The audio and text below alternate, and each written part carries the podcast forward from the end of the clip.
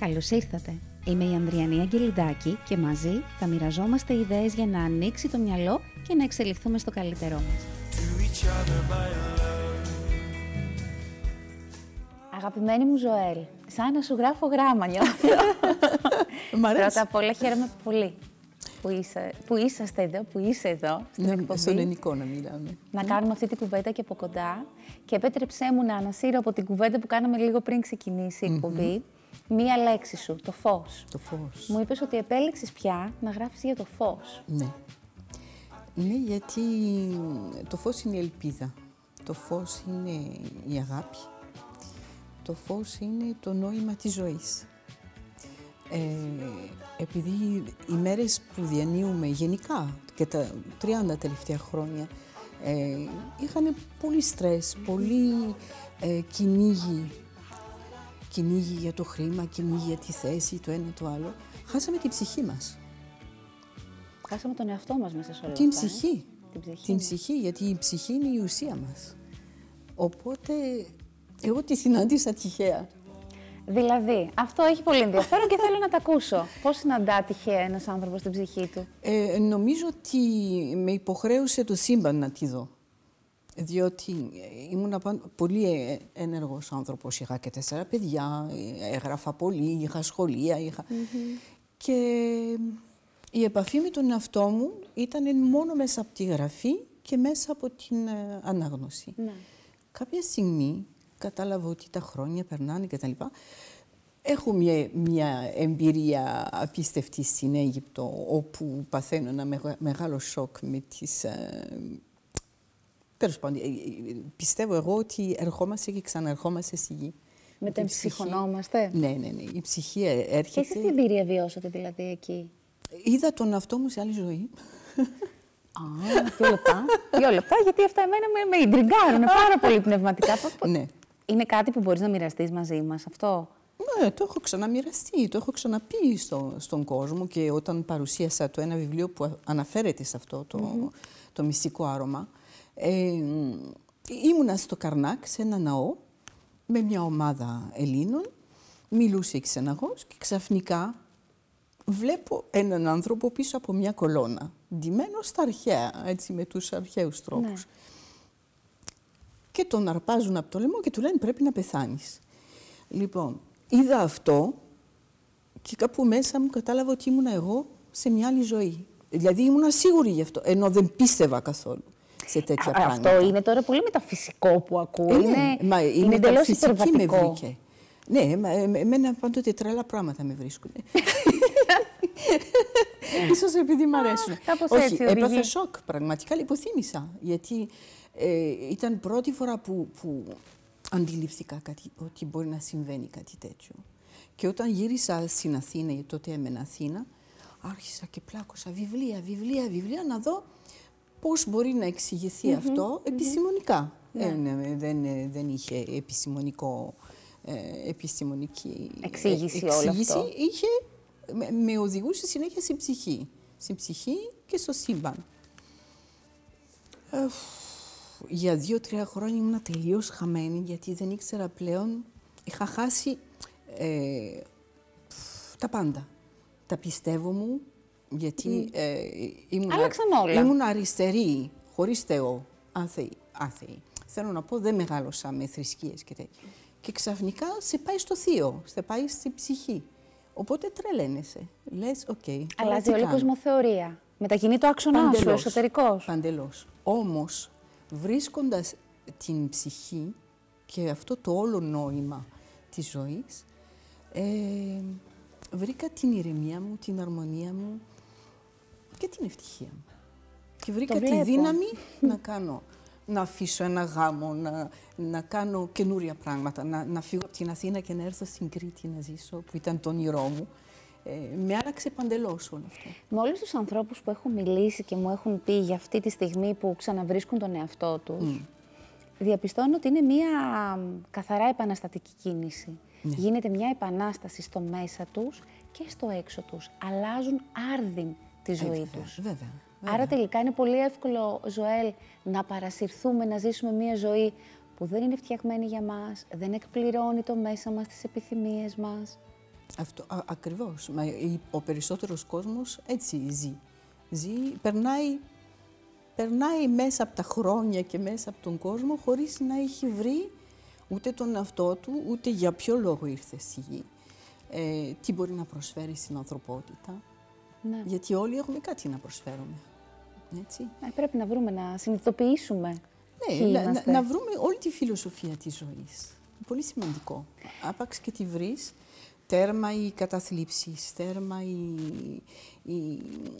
Δεν είσαι πλέον χαμένος. Έχεις ένα νήμα και σιγά σιγά σκαρφαλώνεις ένα βουνό. Προς το φως. Προς το φως. Πώς νιώθει ένας άνθρωπος που έχει βρει την ψυχή του, που έχει εναρμονιστεί με την δική του ιστορία; Είναι, είναι μαγικό θα έλεγα.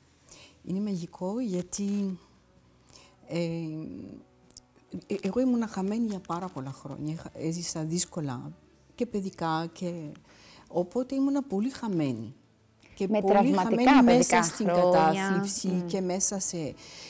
Και όχι, και τώρα μπήκαν όλα στη γραμμή. Καταρχάς, ε, είχα ένα φοβερό μήνυμα όταν ήρθα στην Κρήτη μια χρονιά, που ήταν πάντοτε το όνειρο της ζωής μου να έρθω ναι. να μείνω εδώ.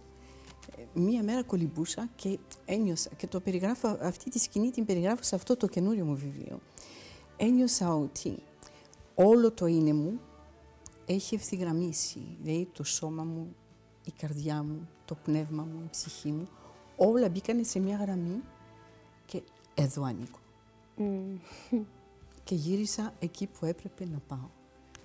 Είναι σπουδαίο αυτό όταν συμβαίνει στη ζωή ενός ανθρώπου. Α, ναι. Αυτό είναι μεγάλη ευτυχία. Είναι τεράστια ευτυχία γιατί ξέρεις ότι έχεις κάνει σωστές επιλογές και ότι θα πας μπροστά και θα βρεις ακόμα καλύτερα πράγματα. Μιλώντας για το βιβλίο, το καινούριο, mm-hmm. τα επτασφράγιστα γυμναστικά, ήρθε στη δική μου τη ζωή μία νέα πληροφορία. Μία επιστήμη που κάπου κάποια στιγμή είχα ακούσει κάτι, αλλά και δεν είχα μπει κι εγώ στη λογική να κάτσω να το ψάξω, να δω, να το εξηγήσω μέσα μου.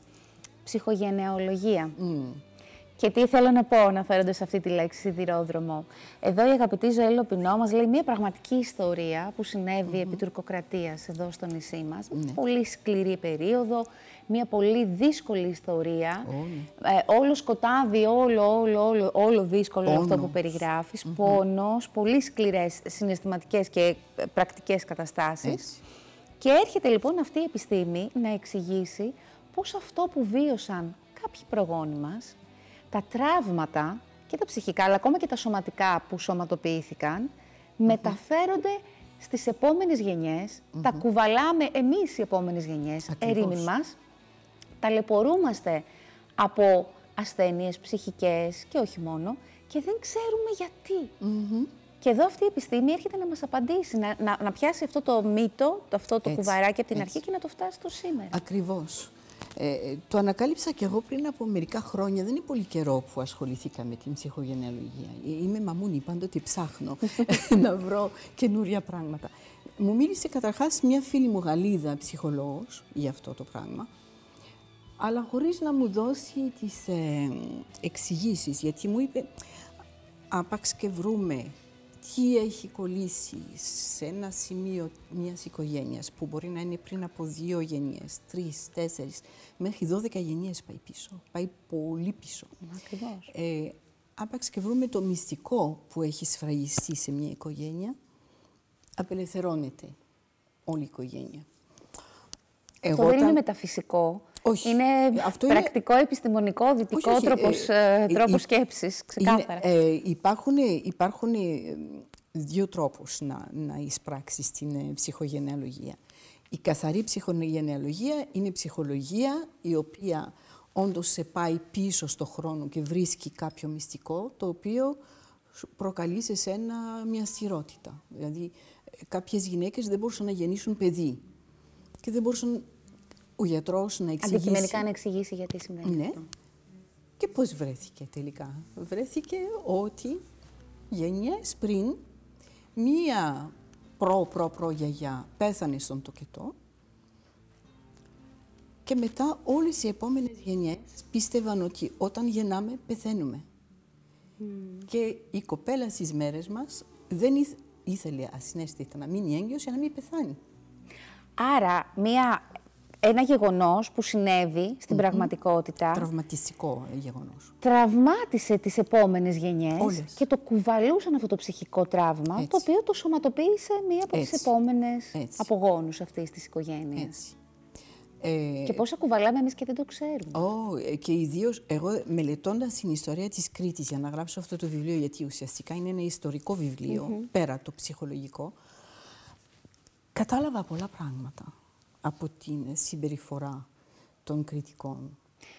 Για να τα μοιραστούμε αυτά, να τα κουβεντιάσουμε λίγο. Θέλω να πω ότι είναι ένας λαός που έχει υποστεί τόση βία, τόση καταπίεση, Αραβοκρατία, ενετοκρατία, τουρκοκρατία, επί σειρά επί σειρά αιώνων. ετών, όπου τους πατούσαν πραγματικά στο λαιμό, όπου οι γυναίκες έπρεπε να βάζουν λάσπη στη- στη- στο πρόσωπό τους για να μην φανεί ε, Η ομορφιά, η τους και τα ομορφιά νιάτα τους, τους. αλλιώς τις βίαζαν. Ε, όπου ε, ήταν ένας ολόκληρος αγώνας για να, για να φάνε κάτι, γιατί τους παίρνανε ε, Το βιός. Ό,τι τα πάντα. παρήγαγαν. Έτσι. Ε, και επίσης η βία που χωρίς λόγο υπήρχε, δηλαδή από τους τουρκοκριτικούς κτλ. Ε, οπότε κατάλαβα Αυτό πώς ότι το ενσωματώσαμε εμείς και πώς το εκφράζουμε σήμερα. Ό- όλοι, ε, όλοι λένε για τους κριτικούς ότι έχουν μια, μια βία, έχουν ένα θυμό, έχουν... Όντως, όταν, όταν είσαι απ' έξω το βλέπεις, ότι υπάρχει μια απίστευτη ένταση μέσα στον καθένα και ιδίως σε κάποιες περιοχές, όπως τα σφακιά, όπως έτσι, ε, όπου οι, οι, οι άνθρωποι ε, θυμώνουν για το παραμικρό, σκοτώνουν για το παραμικρό. Ναι, λέμε ότι το, το θυμικό κάποιων ανθρώπων είναι πολύ πιο έντονο ή δεν είναι τόσο εύκολα διαχειρίσιμο. Ναι, γιατί όταν έχει καταπιεστεί επί, επί γενιές ολόκληρες το θέμα του θανάτου, το θέμα της αδικίας, το, α- αυτό κάποια στιγμή βγαίνει και σκάει. Ναι. Έτσι. Εκδηλώνεται στη συμπεριφορά. είμαστε, είμαστε και γενιές τώρα που καλούμαστε να καθαρίσουμε το, όλο αυτό τραύμα το, μας. κα- τα τραύματα των ε, προγόνων μας. Είμαστε πιο συνειδητοί. Ναι. Ε, ψάχνουμε περισσότερο την αλήθεια μας. Ακριβώς. Ακριβώς. Αυτή είναι η αλλαγή. Νομίζω ότι έχει βοηθήσει πάρα πολύ η ψυχολογία σε αυτό. Νομίζω ότι έχουμε ξεφύγει πια και από το. Είχαμε ξεφύγει, ελπίζω να μην χρειαστεί να το ξαναδιαχειριστούμε αυτό σε ευρεία κλίμακα, στο πώς απλά θα επιβιώσουμε. Μέχρι πριν μερικές δεκαετίες η Ελλάδα είχε πόλεμο. Οπότε οι άνθρωποι καλούνταν να, να βρουν έναν τρόπο να επιβιώσουν, να βρουν ένα Σωστά. κομμάτι ψωμί να δώσουν στα παιδιά τους. Έτσι. Άρα μετά μας δόθηκε ο χρόνος να δούμε πια από το ζήν στο ευζήν να, να κάνουμε αυτή την αλλαγή. Ακριβώς. Ο- Και γνωρίζοντας καλύτερα και τον αυτό μας μέσα από την ε, ψυχολογία, ε, η οποία μπήκε τώρα πλέον στη ζωή μας, ε, η κοινωνία απελευθέρωσε και τα ταμπού της. Ε, Τώρα μιλάμε τα τελευταία, το τελευταία δύο χρόνια για, τα- για το βιασμό και όλα αυτά. Είναι καινούριο στην Ελλάδα αυτό, έτσι. Ναι, είναι πολύ καινούριο και μακάρι να συνεχίσει η δυναμική του. Ναι, απλώς βγάζει πολύ μαυρίλα από την ε, κοινωνία μας και συνήθως οι βιασμοί ή ε, οι, οι βιασμοί μέσα στην οικογένεια επίσης, ε, αυτά σφραγίζονται 7 φορές, θα λέω 7 σφραγίστα μυστικά, γιατί σφραγίζονται καλά-καλά, με αποτέλεσμα να βγαίνουν σε κάποια επόμενη γενιά. Μέσα στο βιβλίο εδώ περιγράφω επίτηδες μια γαλλική ιστορία, η οποία είναι αληθινή. Ε, ένα παιδί στη Γαλλία πριν από 3-4 χρόνια, 16 χρονών, ε, βίασε με πάρα πολύ άσχημο τρόπο μια γειτόνισά του. Την έδεσε, τη χτύπησε κτλ. Οι γονείς είχαν μείνει άναυδοι. Δεν περίμεναν τέτοια συμπεριφορά ούτε από το γιο τους, αλλά ούτε και οι γείτονες. Ο πατέρας κατάφερε και έπεισε το δικαστήριο να μην τον στέλνουν φυλακή, αλλά να τον στείλουν σε ένα ιδιωτικό σχολείο όπου θα τον, τους φίξουν λίγο τις ε, βίδες. Μπήκε σε ένα ε, τέτοιο σχολείο και μια μέρα άρχισε να τραβάει μια κοπέλα μέσα στην αυλή, την είχε δέσει από το λαιμό και περπατούσε σαν το σκυλί. Ναι. Δεν έδωσε κανείς σημασία. Αυτή την κοπέλα μετά από λίγους μήνες τη βρήκανε μαχαιρωμένη, δεν θυμάμαι, 57 φορές, κάτι τέτοιο. Και η φίλη μου, η ψυχολόγος λοιπόν, η οποία δουλεύει για την αστυνομία, ε, προσπάθησε να καταλάβει γιατί ένα παιδί που έχει μεγαλώσει σε μια οικογένεια που οι γονείς ήταν καθηγητές κτλ. Πώς έγινε Ανάπτυξε τέτοια συμπεριφορά. Κάλεσε τους γονείς και τους είπε τι συνέβη στην, ε, στα παιδικά του χρόνια. Συνέβη κάτι; Όχι, όχι, όλα φυσιολογικά.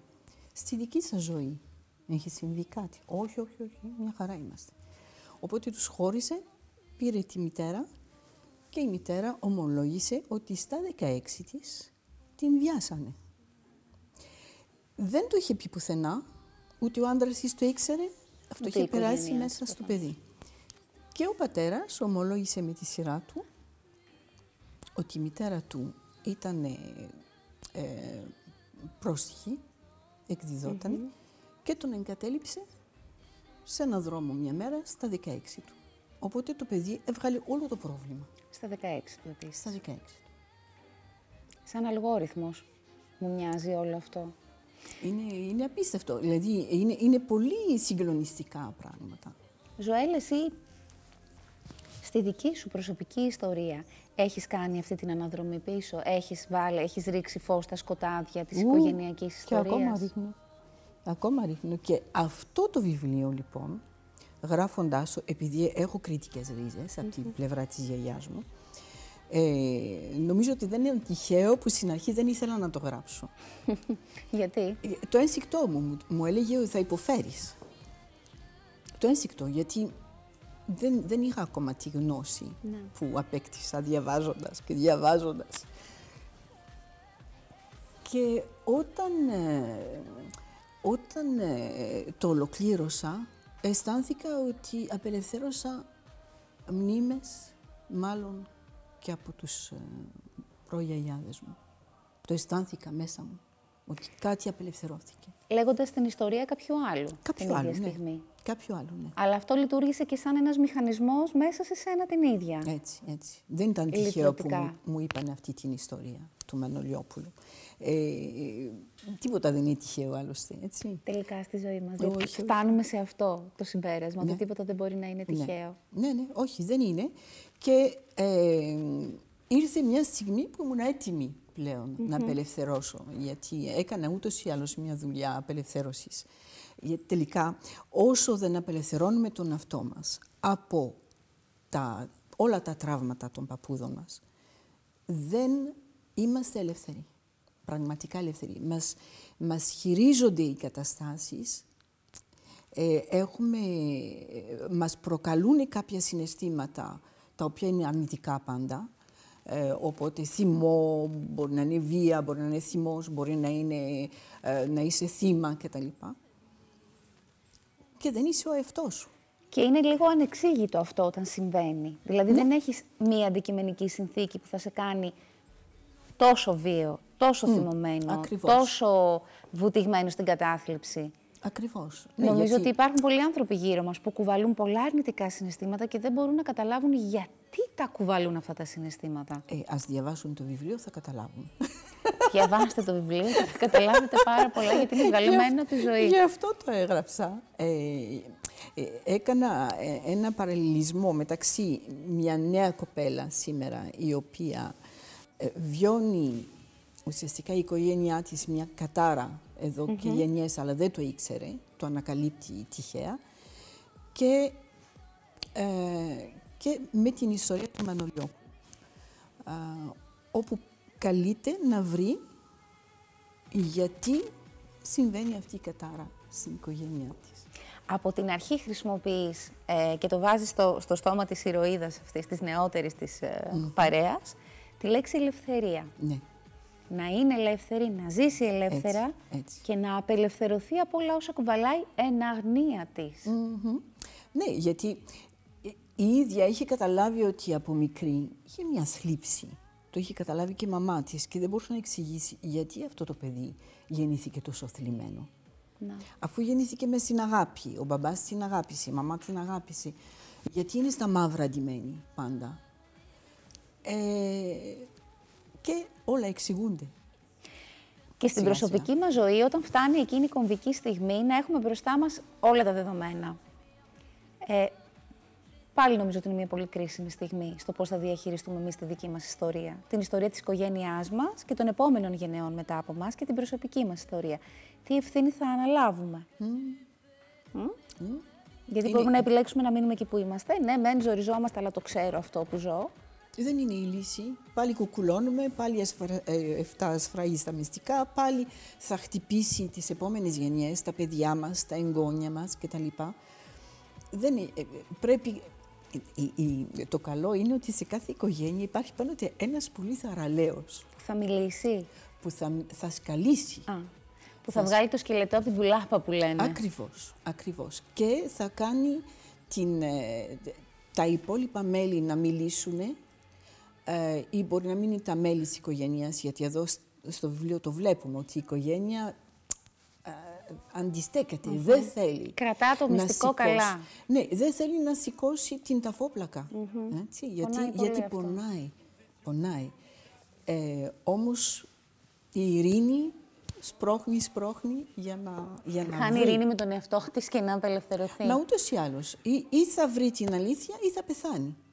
Οπότε, Εμένα μου άνοιξε αυτό το βιβλίο ένα νέο παράθυρο. Προσπαθώ τώρα έτσι να, από τη στιγμή που το πήρα στα χέρια μου και μπήκε η πληροφορία στο κεφάλι μου και όπως λες και εσύ δεν είναι ποτέ τίποτα τυχαίο. Ε, Κάνω αυτό το, το εσωτερικό ψάξιμο, να διαπιστώσω σταθερές που με ενοχλούν και που δεν μπορώ να τις εξηγήσω με άλλο τρόπο. Γιατί ο, είμαι σίγουρη ότι υπάρχουν πράγματα στη ζωή μας που μας ενοχλούν και τα δημιουργούμε μόνοι μας. Μα δεν τα είναι, δεν μας δημιουργούμε- τα κανείς άλλος, αλλά αλλά- υπάρχουν και άλλα που δεν μπορούμε να τα εξηγήσουμε και να τα θεραπεύσουμε ενδεχομένως. ναι, αλλά ακόμα και αυτά που δημιουργούμε μόνοι μας έχουν κάποια αιτία. Ναι, έχουν βρει ένα έδαφος που έχει καλλιεργηθεί Ακριβώς. από όλα τα προηγούμενα χρόνια. Ακριβώς, ακριβώς. Και άλλωστε είναι ευρέως αποδεκτό πια. Δεν κουβαλάμε μόνο το βιολογικό μας DNA, κουβαλάμε Ναι. το κοινωνικό μας DNA σαν λαός, Βεβαίως. άρα και το κοινωνικό μας DNA σαν κομμάτια μικρότερων συστημάτων, της οικογένειάς μας Έτσι. και όλων των προηγούμενων γενεών. Βεβαίως. Αυτό είναι αποδεδειγμένο πλέον, Ναι. έτσι, επιστημονικά.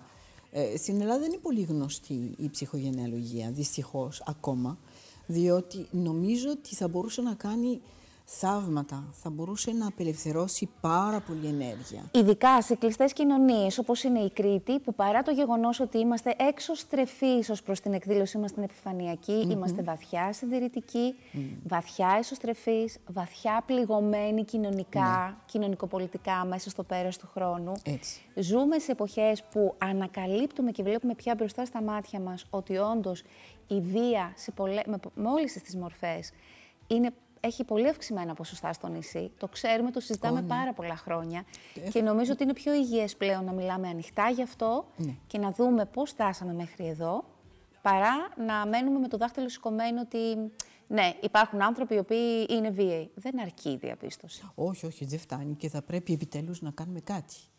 Έτσι, διάβασα προημερών ότι τα, η Κρήτη είναι πρώτη ε, στις εκδηλώσεις βίας απέναντι στις γυναίκες Ναι. και τα λοιπά. Και τους ζώων, Χρόνια πιστεύω. τώρα, ναι. Ε, σε όλη την Ελλάδα. Ε, δεν πρέπει να κάνουμε κάτι. Είναι ένα κοινωνικό χαρακτηριστικό. Όπως ασχολούμαστε με τις περιοχές που έχουν μια συγκεκριμένη ας πούμε, πάθηση, ε, ξέρω εγώ, αυξημένα ποσοστά μ, θηροειδή κάποιες περιοχές. ναι. Και εστιάζουμε εκεί από πάνω και προσπαθούμε να καταλάβουμε τι συμβαίνει.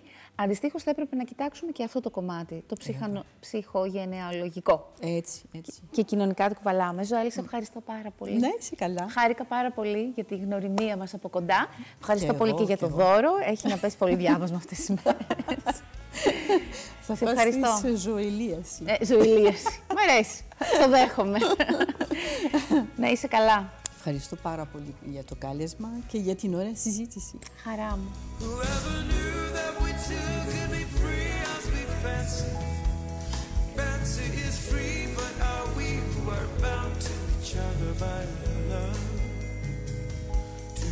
Ευχαριστώ.